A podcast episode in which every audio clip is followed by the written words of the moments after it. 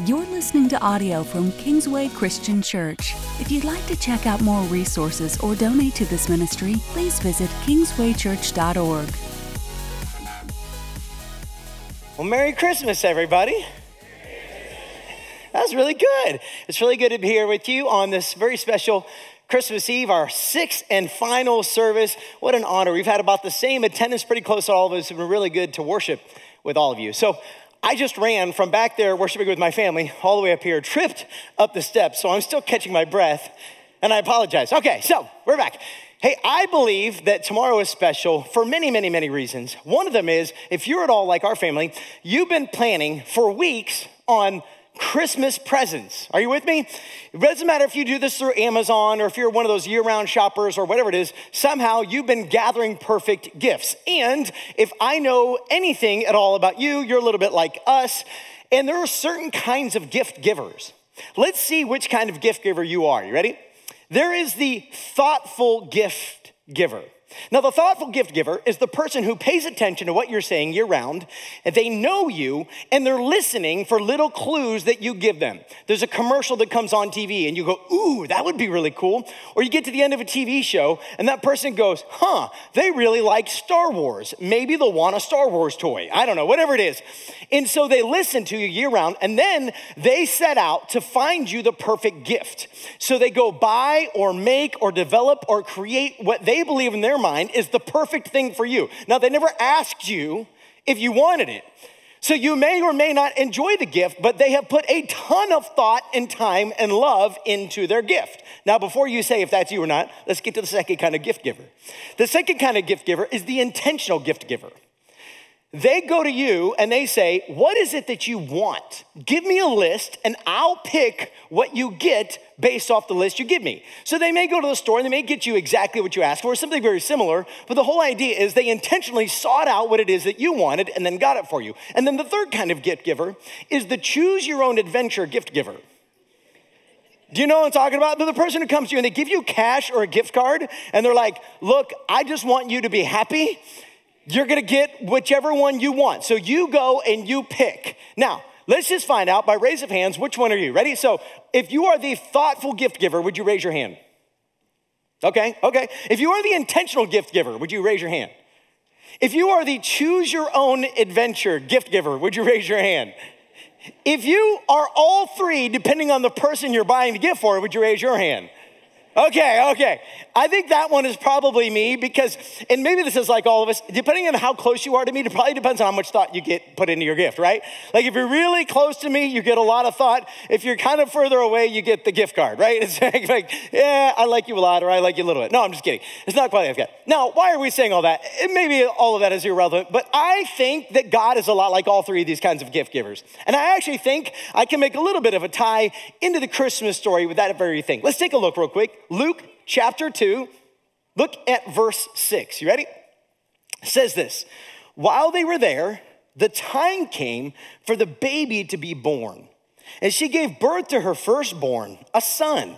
She wrapped him in cloths and placed him in a manger because there was no guest room available for them. And there were shepherds living out in the fields nearby, keeping watch over their flocks at night. And an angel of the Lord appeared to them, and the glory of the Lord shone around them, and they were terrified. But the angel said to them, do not be afraid. I bring you good news that will cause great joy for all the people. And before we get into the gift-giving part for a second, this last line here, I bring you good news that's going to bring great joy to all people. How could a baby lying in a feed trough, if you don't know what that is, a manger is just the thing that animals eat out of. So how could a baby lying in an animal feed trough bring great joy for all people? And the first answer is because God is a thoughtful gift giver. Here's what I mean by that. God has been watching and paying attention to the human heart, the human longing, the human need, the human desire for all time. In fact, it even goes beyond that. Peter tells us that before the foundations of the world were laid, Jesus Christ was crucified. Meaning, God looked into the future, knew exactly what our need was going to be, and was already determined to give us a gift that would meet that need. God is a thoughtful gift giver because he's constantly paying attention and he's watching and he loves you and he cares and he's engaged. And so he gave you a gift that reflected the fact that he was doing that over your life.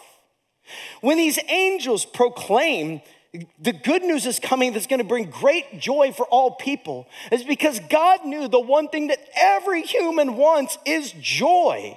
That's what we're all looking for. The problem for most of us is not that we aren't looking for joy, it's that we start looking for it in all the wrong places, as one country song hinted at. We all want to find joy and happiness, but God knew you would only find it when your soul found its rest in him. So he brought himself to earth. Let's pick up at verse 11. Today, in the town of David, a Savior has been born to you. He is the Messiah, the Lord. This will be a sign to you. You will find a baby wrapped in cloths and lying in a manger. How is God an intentional gift giver? Well, an intentional gift giver comes to you and says, "Tell me what it is you want." The intentional gift giver, though, goes off your list and ends up fulfilling the list based off their belief of what it is you've said you want. And that is exactly what God did to us in Jesus. And these angelic beings are letting us know it in little clues that you have to understand the Bible story to get the pieces put together.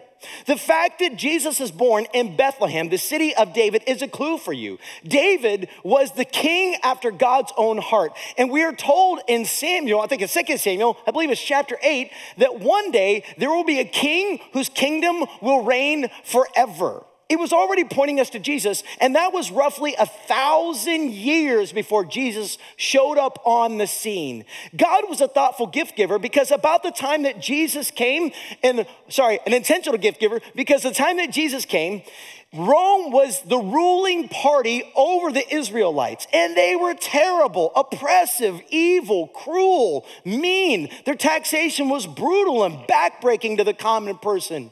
And the Israelites living under that cried out to God for release and for freedom. And so God sent them release and freedom through a baby in a manger.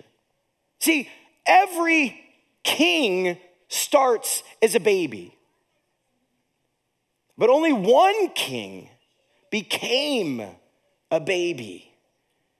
And the reason that that's important is because very much with intentional gift givers, you don't always get exactly what you ask for, but you get what they believe you meant. And that is exactly what happened with God when it came to Jesus. Jesus gave them freedom, but it wasn't freedom from Rome. It was freedom from their real enemy and the powers of darkness. Their real freedom came from sin. And see, we have to understand the Bible story to put these pieces together. But what could be so important about a baby and a feed manger and a manger and a trough? What could be so important about that? That would make all of heaven sing. And the answer is that this baby is special. This baby is unique. He's not like any other. Because one day, he'll rule and he'll reign. And his reign will be righteous and just and merciful and peace and loving and good and kind. Have you ever noticed how much fighting there is going on in the world today? You ever turn on the news at night? You ever change the channel when your kids are in the room? We should call it the evening bad news, I think, is what we ought to call it. It seems like all anybody ever does anymore is hurt and lie and steal and deceive each other. We can't even figure out which politicians to believe and which ones to trust. It is such a corrupt world that we live in, but not this baby, not this king. Of his rule and his reign, it will be one known as peace, and it will be one known as righteousness, and one known as justice. It's the very thing that every human in every creation or every civilization since the dawn of time has cried out to God for. And God said, I'm going to give you exactly what it is you need. But how is God a choose-your-own-adventure kind of gift-giving God? Well, let's just keep reading for a moment here. Suddenly, a great company of the heavenly host appeared with the angel, praising God and saying, "Glory to God in the highest heaven, and on earth peace to those on whom his favor rests." On whom does God's favor rest? Let's just ask that question real quick. On whom does God's favor rest? You have three choices: everybody, nobody, or somebody. All right, so as a Christian, we would say the answer can't be nobody. The fact that Jesus came as a baby lying in a manger means God's favor rests on at least somebody. So we narrow it down to, does God's favor rest on everybody, or does God's favor rest on just somebody? Which is it? Well, in some ways, the answer, the Bible will tell us, is everybody. The Bible says God sends the rain on both the good and the evil. He's kind, he's merciful to everybody in those kinds of ways. Everybody gets the sunrise, everybody gets the sunset. Everybody gets the snow and mosquitoes. Not all things are good, but we'll move on. So anyway, the point is that God's goodness rests on all, regardless. But God's favor rests on somebody. Well, how will we know when God's favor rests on a person? Well, the angels proclaim to us, peace to those on whom God's favor rests. So how do we receive God's peace? In perhaps the best chapter in the entire Bible. If you made me pick one, if you forced me to pick one, I would probably pick Romans chapter 8. Because I think Paul brings to culmination so much theological stuff that he's been talking about. There's so much he packs into one chapter. I'm not even sure how he does it. But in Romans chapter 8, we see Paul say things like, because this baby came, because Jesus came to earth, that now we can have a right relationship with God. That's why the baby came. But the baby came to set up a kingdom that would live in the hearts of men and women, and that kingdom would draw a line in the sand so that you would stand on one side of the line or the other. On this side of the line, outside of faith and outside of trust in Jesus Christ, the world will be this chaotic place that while the general favor and goodness of God will rest upon all, there will be hurt and pain and suffering and evil and backbiting and devouring and fighting and all kinds of sin running rampant. But on the other side, inside faith in this baby who would become king, inside Jesus Christ, what we find is peace will reign in our hearts in spite of the strife and the struggle and the pain and all the other things that exist in the world that we live in. So therefore, the peace of God comes to us. And Paul tells us in Romans 8 that neither height, nor depth, nor angels, nor devils, nor anything else in all creation can separate us from the love of God when we're inside this thing called faith. That we therefore can have peace with God no matter what this world throws at us. He also tells us in Romans 8 that all of creation is crying out, groaning to God, asking for release and freedom. That because of sin in the world, that's why we see tornadoes. That's why we see earthquakes. That's why we see cancer. That's why we see evil and pain and suffering. But here in faith, while those things still happen, we could be anchored to the one who is bigger than all of it and trust that the baby has come to become king in our lives and king forever in our hearts. Yeah. Paul actually says in Romans 8, verse 6, the mind governed by the flesh is death, but the mind governed by the Spirit is life and peace. The point then is that Jesus would usher in a new kingdom. When he died on a cross and he rose from the dead, he said, I'm going to leave you. I'm going back up into heaven, but I'm sending one after me, the Holy Spirit. See, Jesus was God with us, but the Holy Spirit is God in us. What we celebrate when we celebrate Christmas is that Jesus ushered in a new life, a new way, a way of the Spirit of God in us, a new kingdom, a new birth, a new thing. So tomorrow as we gather, yes, whether you're the thoughtful giver or the intentional giver, the choose your own adventure giver, you're gonna open presents, but don't forget that the day is about the King who brought you a choice to either be with God or be without God, a choice to either live with him or to live without him. With him will bring you peace and joy. Without him, you will experience happiness. Tomorrow will probably be a happy day for many people who don't have God. But there won't be lasting joy. There won't be lasting peace. And if you're here today and you're experiencing that and you're feeling that, man, there's a reason why. Did you know that alcohol use and suicide rates go up at this time of the year more than any other time of the year? It's because what you need more than anything is the one who came to bring you peace. We believe in the God who says, choose your own adventure, because you can choose me or you cannot choose me. Throughout the month of December, we've taken a different Christmas song for each of our Sundays, and now we conclude it here on Christmas Eve with the song Joy to the World. Here's the words to that song. You probably know them, but here's some of the words, not even all the words, some of the words. It says this: Joy to the world, the Lord is come. Let earth receive her king. Let every heart prepare him room, and heaven and nature sing. Now, why are those words so powerful? Because they're everything that I just told you we see in the baby Jesus. In other words, in the same way that there wasn't room in the first inn for Jesus, the song encourages us to make room in our hearts tomorrow as your opening presents, to remember that we sing songs, we give praise and glory and honor to the one God who became flesh among us. And the reason that I love that one line there, heaven and nature sing. The angels showed up the night of the birth and started singing. They're like, man, if you knew what we knew, you'd be singing too. Did you know at one point Jesus says, if no more humans open their mouth, no more humans sing praise to God, then the rocks and the trees will cry out. In other words, all of the spiritual realm and all of the created realm that can't speak know who their God is, know who their creator is, and they praise him. And the question remains, will humans join them in the song? Then I think it's the third stanza says, no more let sins and sorrows grow, nor thorns infest the ground. He comes to make his blessings flow, far as the curse is found. The song is pointing to Genesis, when Adam and Eve fell and sin became a part of the earth, and now thorns and toil and struggle and strife, and in Jesus, a new kingdom, a new day has been ushered in. So now, no more is the curse a part of our lives, because death no more has its sting. Now we live our lives for a new kingdom, a new day when our King returns.